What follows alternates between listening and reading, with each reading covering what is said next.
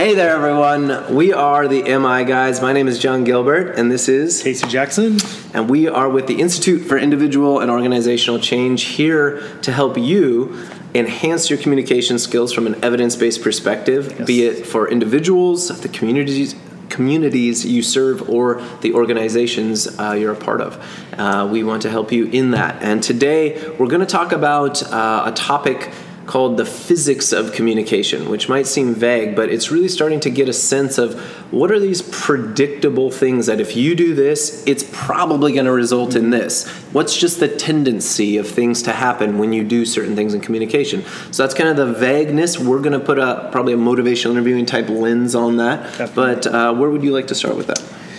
Um, you're, you're kind of the originator. Just real quick, not everyone talks about the physics of communication like this in the motivational interviewing world, and we're going to put that lens on it. But it really gets into just predicting the predictability of these things you came across when you learned MI, and it just this tends to do this. So, yes. just would you talk about how you kind of came on to sure. think about the physics of communication versus always calling it just motivational interviewing? Well, I, I think it's interesting because there's a talk that you and I had around um, techniques and methods mm-hmm. around motivational interviewing and fidelity. And I remember the thing that struck me when I was thinking about the construct of resistance. And this became, it was a core construct in motivational interviewing and then it became kind of a controversial topic, and then it kind of fell out of favor. The concept of resistance, um, and when I was learning about resistance and I was looking at through a motivational learning lens, when I was first learning on on just the skill set and on training it, the thing that I what struck me because I like to I like to look at definitions too and, and look at uh, what the source of it is because I don't like to just spew words necessarily. I just I want to have some. Not that I can't spew words, but I definitely can do that too. you can definitely uh, spew words. You can definitely spew Come words. from the Jackson. yeah, exactly. no offense. Yes, um, but. Uh, but it really was around the definition of it. So when I was looking at it, there was different ways to look at resistance. And what I liked the construct of when I was learning motivational interviewing is resistance as the energy between two things. Where it fell out of favor in motivational interviewing is some people were taking it as you're dealing with the resistance of an individual. So they were stigmatizing, stigmatizing labeling, mm-hmm. blaming the individual for being resistant. And I always scratch my head thinking, well, that's not even the definition of resistance per mm-hmm. physics. Mm-hmm. And that's where I started in motivational interviewing as a um, a field of study they shifted literally, I mean, it was explicitly stated we're shifting away from resistance because of blaming the client, and we're going to shift towards using a term like discord. Mm. Um, Which is a lack of harmony. It's a lack discordant. Of harmony. It's something's off. Exactly. yeah. And and so for me that was a descriptor, but it didn't really get into the physics of what I contribute to and what I can also contribute getting out of. Mm. And what struck me one day, because you know me and analogies, and you guys have gotten to learn that I like analogies and metaphors. And I remember. Um, that particular training, they'd shipped my the packets and they were wrapped in rubber bands and I took the rubber band off and was laying there and it just hit me. And I use that example all the time mm-hmm. now I literally picked up the rubber band in the training because I'd been looking at the physics of resistance and I said well how much resistance is in the rubber band? So we're not labeling the rubber band. How much resistance? And everybody's like well there's no resistance. And I grab it and I pull on it and they're like how much resistance now? I'm like oh it's getting tighter and tighter. I said exactly but if I let go of it, then there's no resistance. It snaps me, but then there's no resistance. So resistance is the energy between two things. Mm-hmm. And that's an easy physics. So it doesn't matter if we're talking about a rubber band or we're talking about a conversation. And that's where I started becoming more obsessed with looking cross culturally at basic physics of communication mm-hmm. and how motivational viewing fits from that perspective. Mm-hmm. And so when you start from, when we talk about when you and I had the conversation on what is motivational interviewing, um, I remember we were talking about uh, the the primary goal of motivational interviewing, the first of many goals in MI, is to reduce resistance mm-hmm. or eliminate discord um, or reduce it. And so when you think of from a phys- physics perspective, in that rubber band example, what I was explaining to people is every time you open your mouth in any conversation, you can increase tension or you can reduce tension And ultimately, when I eliminate tension, because if you eliminate the tension, if you eliminate the resistance, then the rubber band is on its own. So the, re- the rubber band may have ambivalence. Mm-hmm. The person may have ambivalence and feel two ways, but they're not focusing outside themselves, which is Mm-hmm. where resistance comes in. So for me, I didn't want to get into a semantics dance around it. I wanted something that was didn't matter who came up with a new thought or new concept or new verbiage around it. I wanted naive brains or learners that are learning motivational interviewing to be able to go, oh, this is consistently true no matter what the model is, no matter what other language people try to throw around it. How do we look at this? And that's where I started getting excited. It's also where I got excited about. We've talked about fidelity before, about is it consistent and measurable? Well, somebody's concept or their own brainchild, there may be fidelity, there may not be fidelity as you learn that model or that recipe. Um, but physics is something that's going to be pretty consistent. And so I liked the thought of building something that even if the model continued to evolve and grow, mm-hmm. the fundamental physics of how we change behavior should be relatively consistent. Mm-hmm. Again, for the most part, cross culturally, there's going to be different variations potentially around that. But I just like the thought of that. And what I thought from a naive brain or a professional brain learning motivational interviewing myself is who can be a little bit of a cynical participant in trainings you know the longer you're in the field i think there, you can be cynical about the quality of trainings that come out.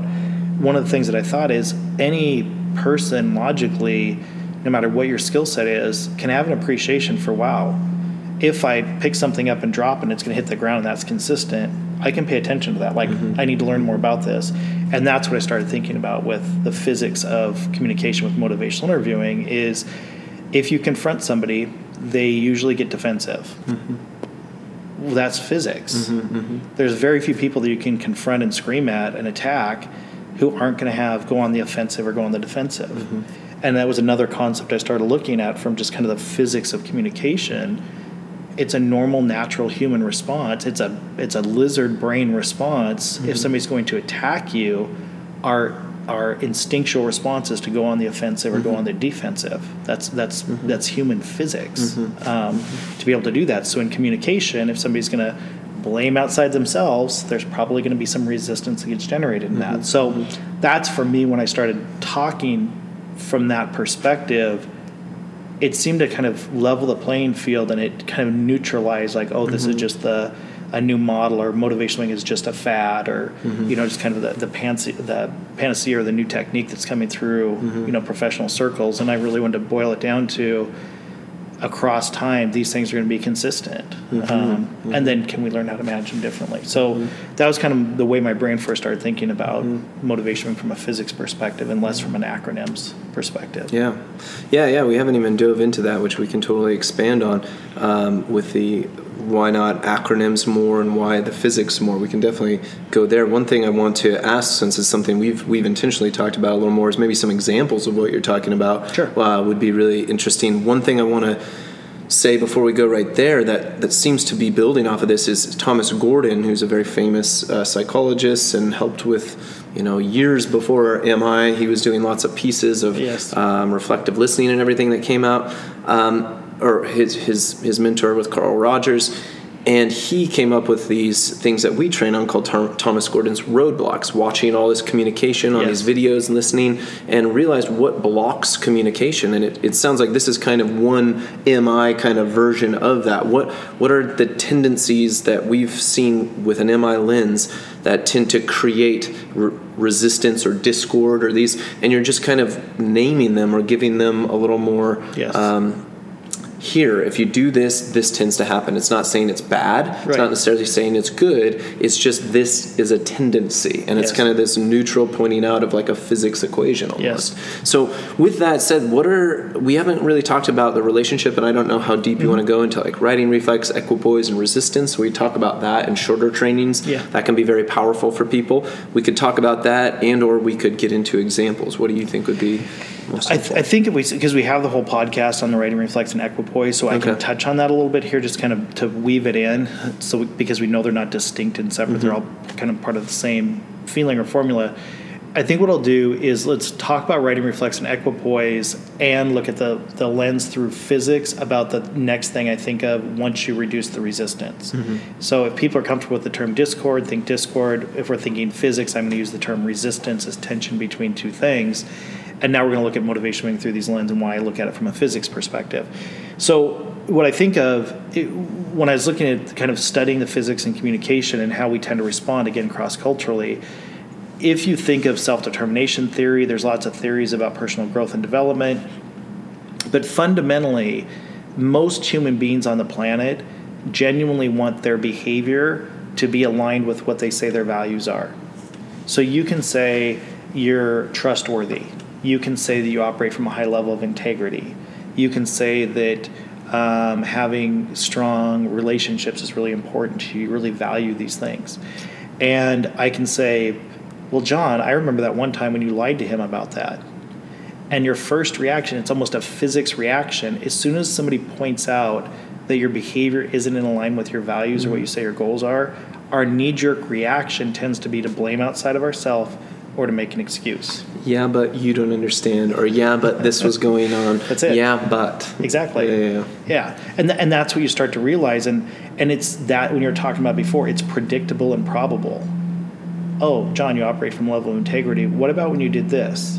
The first thing you want to do is blame outside yourself or make an excuse. It doesn't mean that people don't come back around at times mm-hmm. and take mm-hmm. responsibility or want to move forward, mm-hmm. but it's that knee jerk, re- that reaction or that mm-hmm. reflex that we tend to have if we get called out, or even if we catch ourselves and call ourselves out mm-hmm, on it, mm-hmm. um, it's like, oh, you said you were going to start dieting on Monday, and now here you are shoving donuts in your face, and it's eight o'clock on Monday morning, and the first thing to your brain is, yeah, but it was a, a tough drive to work today, mm-hmm. or yeah, but I mean, the first things is blame it. You know, my kids were so obnoxious, I just can't take it, and so I just mm-hmm. had to have a donut this morning. Like it's just we have to blame outside of ourselves or make mm-hmm. excuses when our mm-hmm. behavior doesn't line up with what we say our values are, and that's predictable and probable.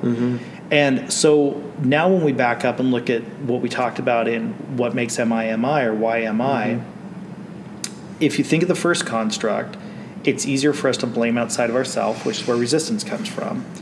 And if the primary goal of MI is to eliminate that from a physics perspective, what you're going to get access to is that somebody feels two ways about something. Mm-hmm. When they feel conflicted internally, that's where the ambivalence or the contemplation comes in. They're feeling there's reasons why they're stuck, reasons they want to change if I jump into the equation and tell you what I think you need to do, it literally rescues you from your ambivalence, and you get to focus on me and say, "Well, you don't understand." Mm-hmm. Mm-hmm. And so you get to go back to the resistance perspective. Mm-hmm. So it's again, it's so predictable and so probable. It made it a fairly easy bridge to walk over to have people think about this. It's it's physics. It's predictable and mm-hmm. probable in most uh, situations.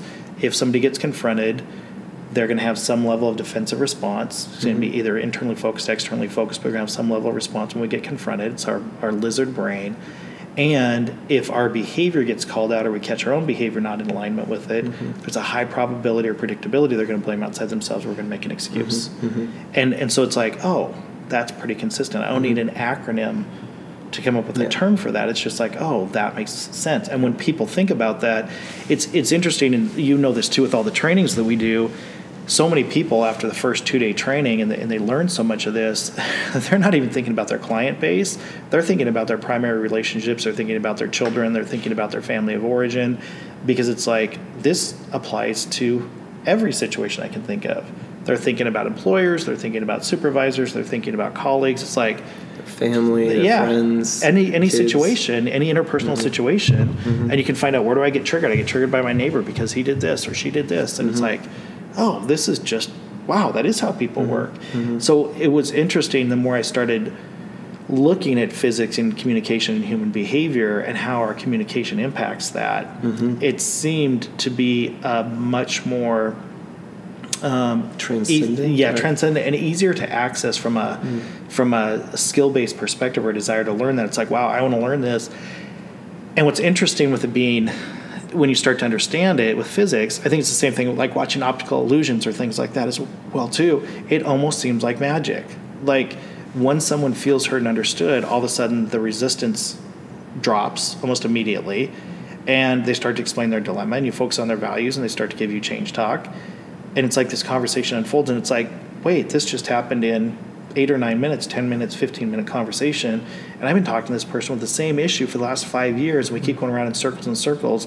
And now within 15 minutes, it feels like we're making progress. Mm-hmm, mm-hmm. And so in some ways, it seems like magic, but it's the same thing with physics. You know, mm-hmm, mm-hmm. when you learn how to use a pivot point or use how to use a pulley, it's like, my gosh, this could have been so much easier. Why didn't I learn this years ago um, on this? So Interesting, yeah. So so that's why I wanted to kind of. Um, break it from the model, especially from people hearing so many people come to training saying, "Well, I already been through training on motivational interviewing. I learned this when I was in grad school. Mm-hmm. Oh, I did motivational before it was even called motivational interviewing." Yeah. And when they start to look through this lens, it's like, "Wow, that's not what I learned." Mm-hmm. Um, mm-hmm. And this has an immediate impact on my practice and or individuals or conversations that I'm having.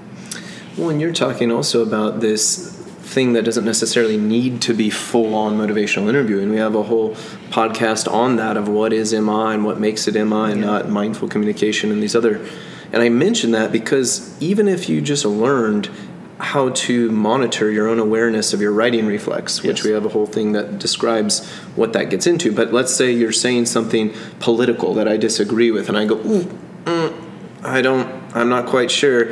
I'm mindful to go, oh, okay, I'm just having a reflex, and uh, if I want to make this about you, I need to manage that. Right. Um, and to manage that means to stay in equal position in equipoise. And if I can do that, there's less likelihood that we're going to have resistance because then I'm not responding and yeah butting you, so you don't yeah butt me. Yes. And so there's just this being the change we want to see kind of going on, but Yeah. that's emotional, and that's something I wanted to bring up that we've both seen, but you've you've especially pointed out at trainings is we can be knowing all this and we might uh, agree with it, believe like, oh, that makes total sense, but that doesn't mean it's easy. So, Yes, uh, and it depends how much self. very very true.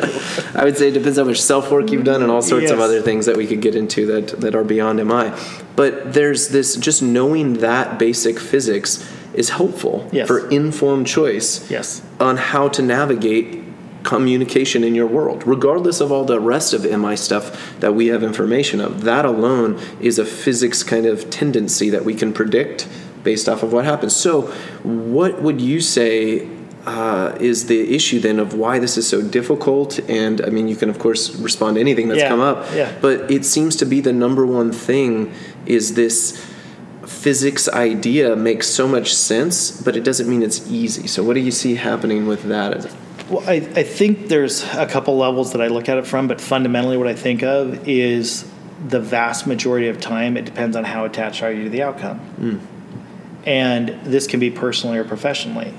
So I can be incredibly attached, if you're my son, I can be incredibly attached to that outcome of whether or not you go to college, or whether or not you stop smoking marijuana, or whether or not you marry the right girl or the right mm-hmm. guy. I mean, it just, mm-hmm. there's so many things that I can be attached to that it is harder to to manage all the things that go inside of me as a human being if I'm really attached to your outcome. So mm-hmm. that that trips up the so the physics are the same, but to manage it in a in a skillful, mindful way is significantly different depending on how atta- attached I am to the outcome. If you're um, By the way, I'm I'm not Casey's son. Just so we've had that question. no, no. we've had that question before. Because he's way older than me. But this is what this is what plant based living does to you. like Benjamin Button. Exactly, yeah, Benjamin Button. so yeah, yeah, yeah. He's he's ten years older than me, but looks twenty years younger. Yeah, you're still the director, so there's something going on. Exactly. So I'm just smarter. So um, so part of the part of the physics with that. Um, is the more attached we get, and that, I think this professionally as well too. If we get paid for certain outcomes, we will step over the physics of communication, thinking that if we push people or prod them or coerce them or confront them, that they're going to end up in a better outcome. Um, and what research shows is we tend to get you know more negative outcomes as we do those approaches. What we can do is we can get people to be compliant for the moment, Yeah, but it's not going to have the yeah in the short run, but it's not going to have an impact on sustained behavior change, which is what we always talk about with motivational interviewing. Is it's a behavior change method of communication. So those are the things you even look at from a physics perspective. The difference between behavior change and compliance. Yes, yes. What is the energy that's generated? The um, one of the slides that I show to show physics is uh, a picture of Sisyphus uh, pushing the boulder up the mountain. And what's fascinating from a physics perspective is you look at the expended, the energy expenditure, and the toll that it takes him over time when he's being forced to do it. But then the physics of it actually changes when you look at the picture. The picture doesn't change, but what if this is a choice that he makes? Yes. What if he chooses? What if he gets? This is one of the the greatest joys in his life is to get up in the morning and run out there and push the boulder. Nobody makes him do it. What does that do to the quality of his life? Mm-hmm. And so those are that has to do with physics. Not only the physics of the work that he's doing every day to push the boulder, um, but where is the source of motivation coming from? And this is fundamentally the difference about how attached are we the outcome Mm-hmm. with compliance or behavior change. Um, so again, there's so many aspects of this you can look at from a Mm-hmm. physics perspective or a, a pseudo physics perspective. Um, That's a good way to put it. Yeah. yeah. Well, you're also talking about what a lot of you may have heard about out there around intrinsic versus extrinsic motivation. Right. And I mean, the, for anyone that's really into the Sisyphus world, you show a picture of like a really ripped guy. So there was just the um, CrossFit Games, and these people are superhuman. Uh, whether we get into to all the other things that they may or may not be taking, these people are superhumans that wake up and train like Sisyphus, just day in day out they'll have some recovery but they that's their life and they're intrinsically driven for whatever reason to have this success to have this respect to have this whatever it's in it for them this drive where then someone else might look at that and be like these people are freaking crazy. What? Are you kidding me? It's hard enough for me to just go on a walk around the block or something you know like uh, and so it's such a good example is it someone that's being told or pushed or kind of coerced or sold into Yes. a behavior or is it that you're driven from within and it doesn't necessarily mean that the behavior has to be exercise and this Right. is just one example Right. but that if i'm going to try to help you with uh, something with your mental health or meds or that would be impossible anyway so Yeah, yeah, yeah. It, it would be i would have to be focused on what drives you and if you want to hang out on that corner how are your behaviors aligning with getting to hang on that corner for you or not versus how much you're ending up uh, either in the hospital or in jail and i have to operate from that place not from society's view Right. of what you should do or that i'm stigmatizing or diagnosing you as having a mental health and trying to get you to do this thing I want you to do. That's all outside of you versus operating from within you is really stepping in your shoes and trying to figure out what motivates you and is your behavior helping you get more towards who you want to be. It's a very different place to be than I'm using physics, kind of like we talked about some Yes. of the other pod. I'm using physics to technique them to get them to go where I want. Right. I'm just aware of the physics, and then I have informed choice. Do I go for compliance and try to get them to do something outside of them that I want them to do, or do I use a long-term behavior change approach and still be aware of these physics, but be ethically influential in helping them be more of who they want to be? You know, John, and when you talk about that, the, one of the thoughts that struck me, I, I've told this story before um, about my mom, who, you know, I was raised in a baseball family. And um, mom used to sit right behind, much to the chagrin of her children uh, and the umpire, she would sit right behind home plate, front row bench, right behind home plate.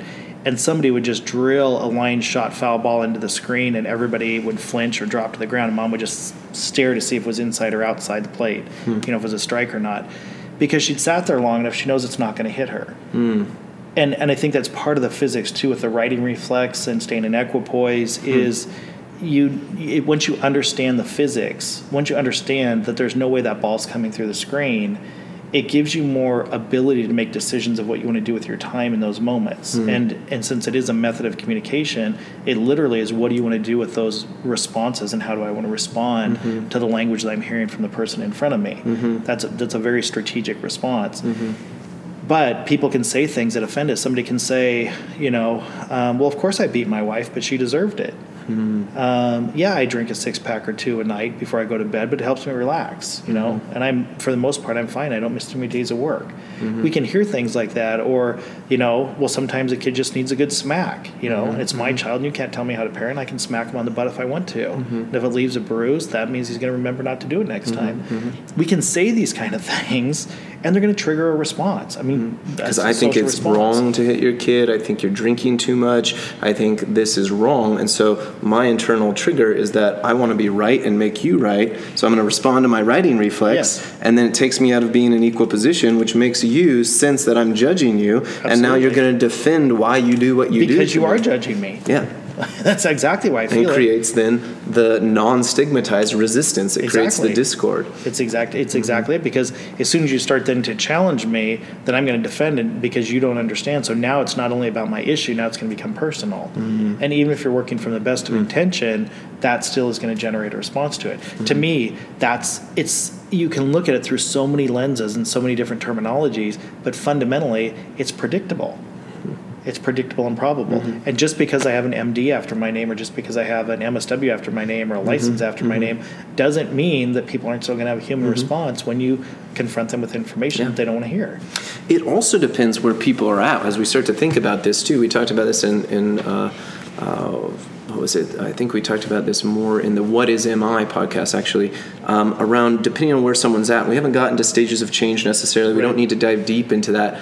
But if someone has this you know sense of credibility about them dr richard cialdini i think has a whole book on influence they might be you know influence that maybe i should listen to you but fundamentally most of the time most people are going to go like uh, I don't know, and they're going to want to be defensive. And then you start to throw in, okay, well, maybe they're going to give them a little credibility, but they're going to defend, right? There's that. But then there's also the whole influential part of how you go, okay, I'm challenging them because this is big in the self uh, growth world. Yeah.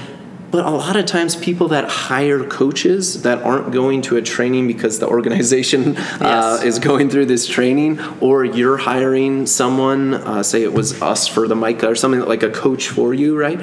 Like you're inherently more motivated, so you're not as likely to go always back to defending. But there is something, even when people hire personal trainers or coaches, there is this little reactance called psychological reactance within us that's like, I really want to defend myself, but I gotta pull myself back. Unless you're really highly motivated and really open and seeking feedback, like that book, Thanks for the Feedback, you can be seeking that and, and confrontation may be what you're looking for, may help you, but it's so small amount of the time that most people most of the time it's that's who we're talking about in all these examples Yes. is you can predict that for most people most of the time mi is not this panacea we're not saying it covers all these No. areas but No. these physics are very clear when someone is probably in the earlier stages of even thinking or not thinking about a change and i just wanted to throw that out there just to get a sense of gosh well is it inherently bad to confront? Well it's just likely to get resistance. Right. and that's what we're talking about is likelihoods.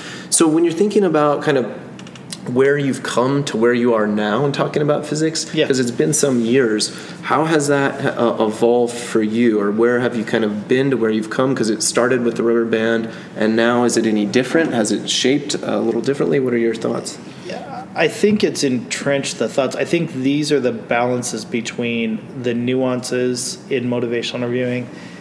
Like when we look at it through responding, yeah, strategic responding, when we look through a fidelity model, um, there's things we know. I mean, we know, you know, and you're somebody that probably recite all the research around it too, is we know if we listen for, reflect, and elicit more change talk, you're going to get more change talk. Mm-hmm. We know that if we reflect more and elicit more stuck talk and excuses, if we do that, we're probably going to get more of that. Mm-hmm.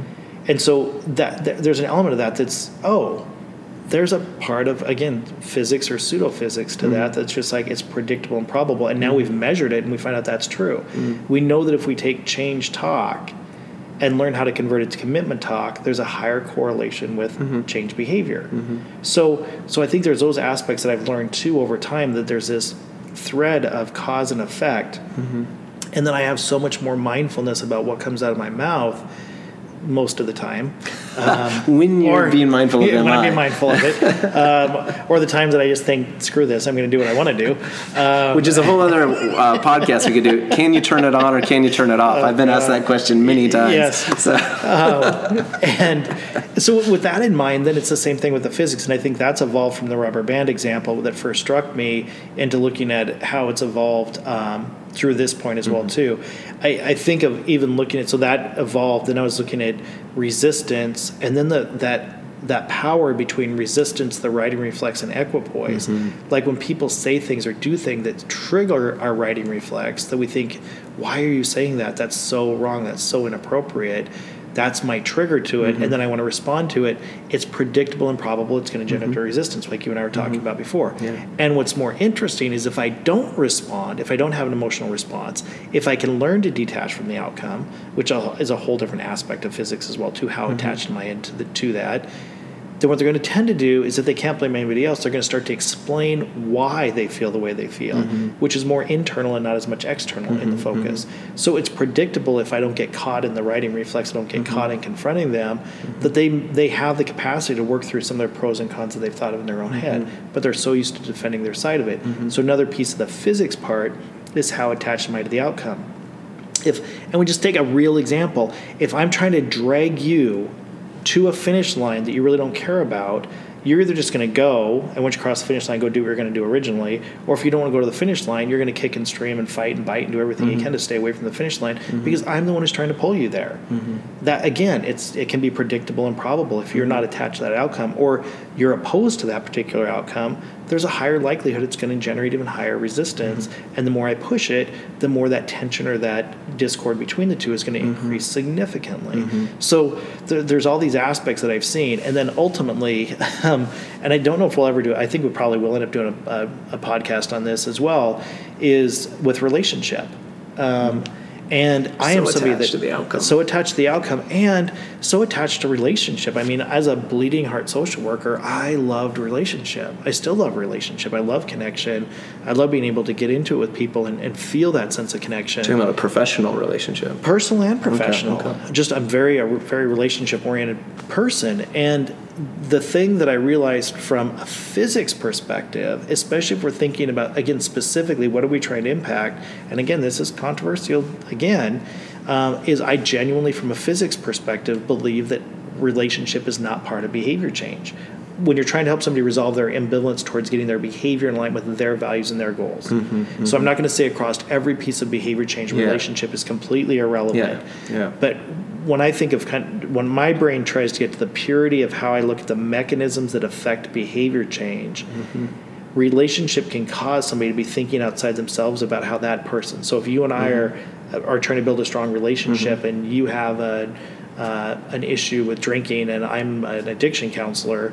Um, and I'm attached to that outcome, you are talking to my brain. You're trying to shape information so I'll have reactions or won't have reactions, or mm-hmm. you don't you don't care what I think, and you're mm-hmm. going to be you know talk that way to me. The less I'm attached to your outcome and have you start to walk through that yourself, we don't have to have a relationship for that to happen. The relationship, as far as if I have my arm around your shoulder, kind of metaphorically, and just saying, John, you know, I care about you. You're such a good kid. Why are you doing mm-hmm. this to yourself? That means your decision making is in relationship with me. It's not necessarily in relationship with yourself. And behavior change comes from your relationship with yourself about your own values and your own goals.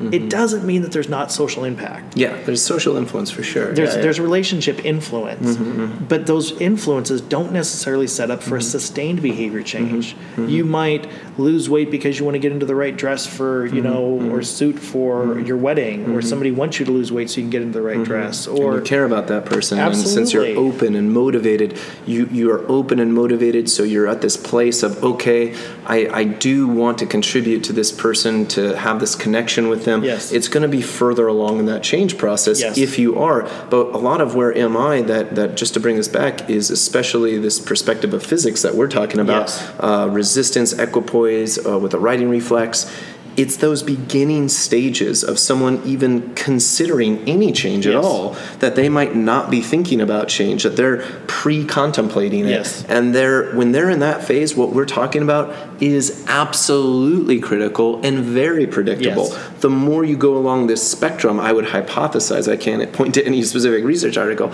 but the longer you get on the more that social influence comes in that you could collaborate together just like you could professionally Yes. you could do that personally but most of the time it's really focusing in on that person who Yes. they want to be that's what you're getting at and then everything else is kind of in relation to that Right, and this is why I, I would talk about from a physics perspective Mm-hmm. why relationship can actually cause a drag in a change process because if you're thinking about, well, I wonder what Casey's going to say. I wonder what Casey thinks about this. I wonder how he's going to respond to this. That doesn't necessarily get you clear about what do you need to do to be the person you want to be. So for me, from an efficiency perspective, again, relationships not bad. Mm-hmm. When I look through that lens, what I think of is those are the things that can cause tension or mm-hmm. resistance or potential discord. And I think, but isn't the primary goal to get rid of any tension mm-hmm. or discord or resistance? Mm-hmm. Which means that that relatable piece of it, as relating to each other, mm-hmm. can actually be counterproductive to an individual's change process and their and their own relationship with themselves and their own values and goals. Yeah. So, so th- this is why we can look at a full spectrum, like all the things we've talked mm-hmm. about um, of all the ways that I, I, look at this from a physics perspective. Mm-hmm. And I just think it has a different feel than if you look at it from, not that it's wrong, yeah. it's just not better or worse, it's just from my brain, it's so much easier for me to teach from a uh, uh, physics perspective than making sure people memorize acronyms. Mm-hmm, mm-hmm. Absolutely. so. And so on this, there's there's I can't remember the name of the individual. He invites people to train. He's a MINT trainer. and He invites people to train California. Um, Steve Andrews or Steve Berg Smith. Steve Berg Smith. Yeah, Steve Berg Smith, uh, wonderful trainer out there. Very giving. Very uh, wonderful person.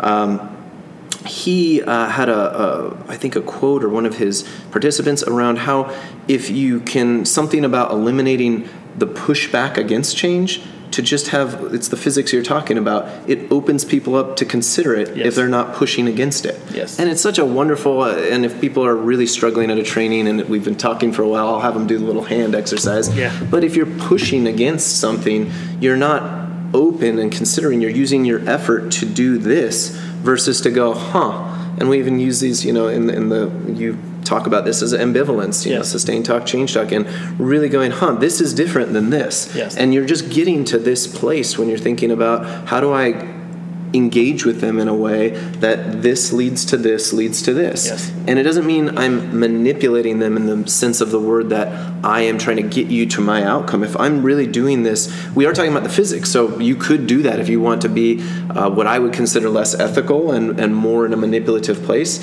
Which is not motivational. Really. Exactly what I was just about to say. That's the compassion component of MI, of how if I'm going to be compassionate, your agenda matters more than mine, and I'm going to use my awareness of these physics to help you get to where you want to be, yes. which we talk about over and over, but it's so critical to this. The thing that I wanted to bring up in relation to what you've talked about are two practical examples that I think are really uh, powerful of what you're talking about. One harps back to earlier around the whole kind of speaking with a store clerk, just what yeah, you yeah. pay attention to, yeah. you'll hear more about. And then uh, there was another one as well. Maybe I'll remember it. Now okay. my short-term memory's failing, okay. but let's go with that, and uh, maybe I'll remember the other one as well. But you know, so just talk about that. Well, yeah, because if you you were talking about it earlier about just how if you pay attention to sustain talk or change talk, you're likely to get more of it. That's very aligned. And you use this wonderful uh, example in the trainings around like, well, where can I start practicing some oh. of this? That's really practical, where you can watch kind of the physics play out in front of you, and you yes. use that example of like going to the grocery store or something yeah, like it just when people ask for just small bites or how do I how can I just practice some of these smaller things and things you can actually just physically notice, you can notice the physics of is I just as I was trying to get better at the micro skills of MI, one thing I did that's cheesy, but it worked really well for me is when I check out at any type of a store, Freddy's or you know Winco or wherever I go, grocery store, whatever store, is I just ask an open-ended question. What mine tended, my go-to tended to be, what is it like to work on your feet all day? Um, so I just ask an open-ended question, and then I would hold myself accountable to only use strategic reflections, and that's where I started getting better at watching the physics of when I go higher empathy, how do they respond? When I move towards change talk or direction or values, where do they respond? And so I could actually see pretty consistent responses by how I choose to reflect from there. Mm-hmm. And what I liked it was it was just it was very time limited. I mean, it was anywhere from you know 30 seconds to maybe two and a half minutes. Mm-hmm. But it was a chance to just practice those micro skills. But the better I got at it, the more I could sit back and just kind of watch the physics of if you drop this kind of a reflection, how do people tend to respond? Mm-hmm. If you drop these really empathetic responses, they're very person centered, mm-hmm. very actively listening, people would respond a certain way. Mm-hmm. And again, it was almost predictable and probable. Mm-hmm. Didn't matter who it was, where I was, anywhere in the world um, it was just that you, you could see some of the same consistent kind of responses. So yeah, it might be culturally egocentric for, for our example, but just to end on, on this practical note, and we can kind of bring it to a close here. What are those examples? Because you talk about like uh, if a store clerk says they did this over the weekend or this over the week, would you just kind of explain that so that you could start practicing some of these physics if you wish. We've already given you some examples of politics. You can Yeah. start seeing this at family reunions if you already haven't, or start reflecting on those that maybe uh, have happened for you. Now I'm just using this as a, as a really practical example for, for anyone of you out there to start just paying attention to this. What- Well, one of the things that we talk about with strategic reflective listening, so obviously when you ask an open-ended question, then you need to shut up and listen to what they're saying and try to reflect back their reality. I mean, again, there's so many different podcasts we talk about this, but specifically around strategic responses, aside from sustain talk and change talk, it was just a basic exercise I was getting people to understand in terms of whatever you reflect back, people are going to tend to talk about. So with a store clerk, if I just did an open-ended question like, "What are some of your favorite things to do on the weekend?" and as they're talking, if they talk about um, taking their dog for a hike and they like to go kayaking and they like playing board games with their friends and they like having a really nice you know dinner on Sunday nights with some of their closest friends, and I reflect back something around, yeah, getting out on the water in your kayak is something you really enjoy. They're not going to talk about board games with their friends. Yeah, most likely, yes. They're going to whatever I reflect back, they're going to talk more about. So again, it is there's a predictability and a probability that when people know that you're listening to them, they're going to talk about whatever you were listening to. Mm-hmm. So if I reflect back that you really enjoy knitting and they love to knit, they're going to go on and on and on about knitting and they're going to talk about that if Mm-hmm. that's something I want to hear more about. So whatever you reflect, again, it's almost a physics perspective. Mm-hmm. Whatever you reflect back, people tend to more often than not keep talking about that. Mm-hmm. So they can lay 15 different topics out there. And if you reflect one aspect of it back, that tends to be the part that they focus on. Mm-hmm. So, which is so practical. And so when you look at this, this is such a practical, tangible thing. Really, when you start to mindfully be aware of these things around you, whether you're doing full on MI for a full behavior change conversation or not, you can just start to see the physics around you. And Yes. really, we're talking about detaching from an outcome, which can feel like, well, what about with my kids or my spouse? Or we're measured by outcomes. What do you mean detach from the outcome, you know? And one explicit thing as we're wrapping this to a close that I want to make sure uh, is really clear is you're getting so mindfully aware to the process. You're Yes. attaching yourself precisely, statement by statement, to the process that the outcome comes. Yes. That the outcomes tend to be better when you're present with the process, Yes. not present with the outcome at the expense of the process. You know, John, and what I'd add to that as we're wrapping this up, that the thing that I would add to that is one of the things I would tell people consistently, especially organizations or individuals that really do are attached to some of their outcomes, is what I'll tell them is what you start to realize in motivational interviewing is you know you can't control the outcome, but you can control what comes out of your mouth. Mm-hmm. And this is when you tie it into the, the physics piece of it. There is a predictability and a probability if you respond certain ways or you ask certain questions or reflect certain ways, you're increasing the predictability or probability that's going to move towards a behavior change, which isn't that the outcome that we're looking for. It's the outcome they're looking for if they're coming in for services. Exactly. Otherwise, they wouldn't come in, they wouldn't call. It's ethically what we're Exactly. there to do is not just be empathic, but guide. How do we ethically guide? It's starting to pay attention to the physics of what's happening in front of you. That's exactly it. Yeah. So. All right. Well, that seems to cap it for the day. All right. Well, thank you so much for your time, everyone. Hopefully, this has been valuable for you. We are the MI guys. Hashtag the MI guys. Feel free, uh, of course, if you're interested in more, to not just follow us, but we are very open as we're doing this membership model to serve you. So, any and all comments, questions, clarifications, maybe there was something that popped on your radar that came up during this that you'd like us to dive deeper into, or maybe uh, with other things like uh, praise versus affirmation. We could have done a whole physics thing Yes. just around that Yes. that we do in trainings. So there's all sorts of possibilities still uh, for us to do with you. Just let us know what we can do and Join uh, us on a web call sometime. Yeah. Oh yes, web calls. Yes. Anything And- you want to do, there's just so many right ways for you to engage so we can keep this dialogue going in a way that's value added for you. Yes. So- So. we will continue to put our intention to be the communication solution to change your world. That is our line, and that's what we're trying to do for you. Hopefully, we accomplish that. Thank you for your time. Have a good day. Bye, guys. Bye.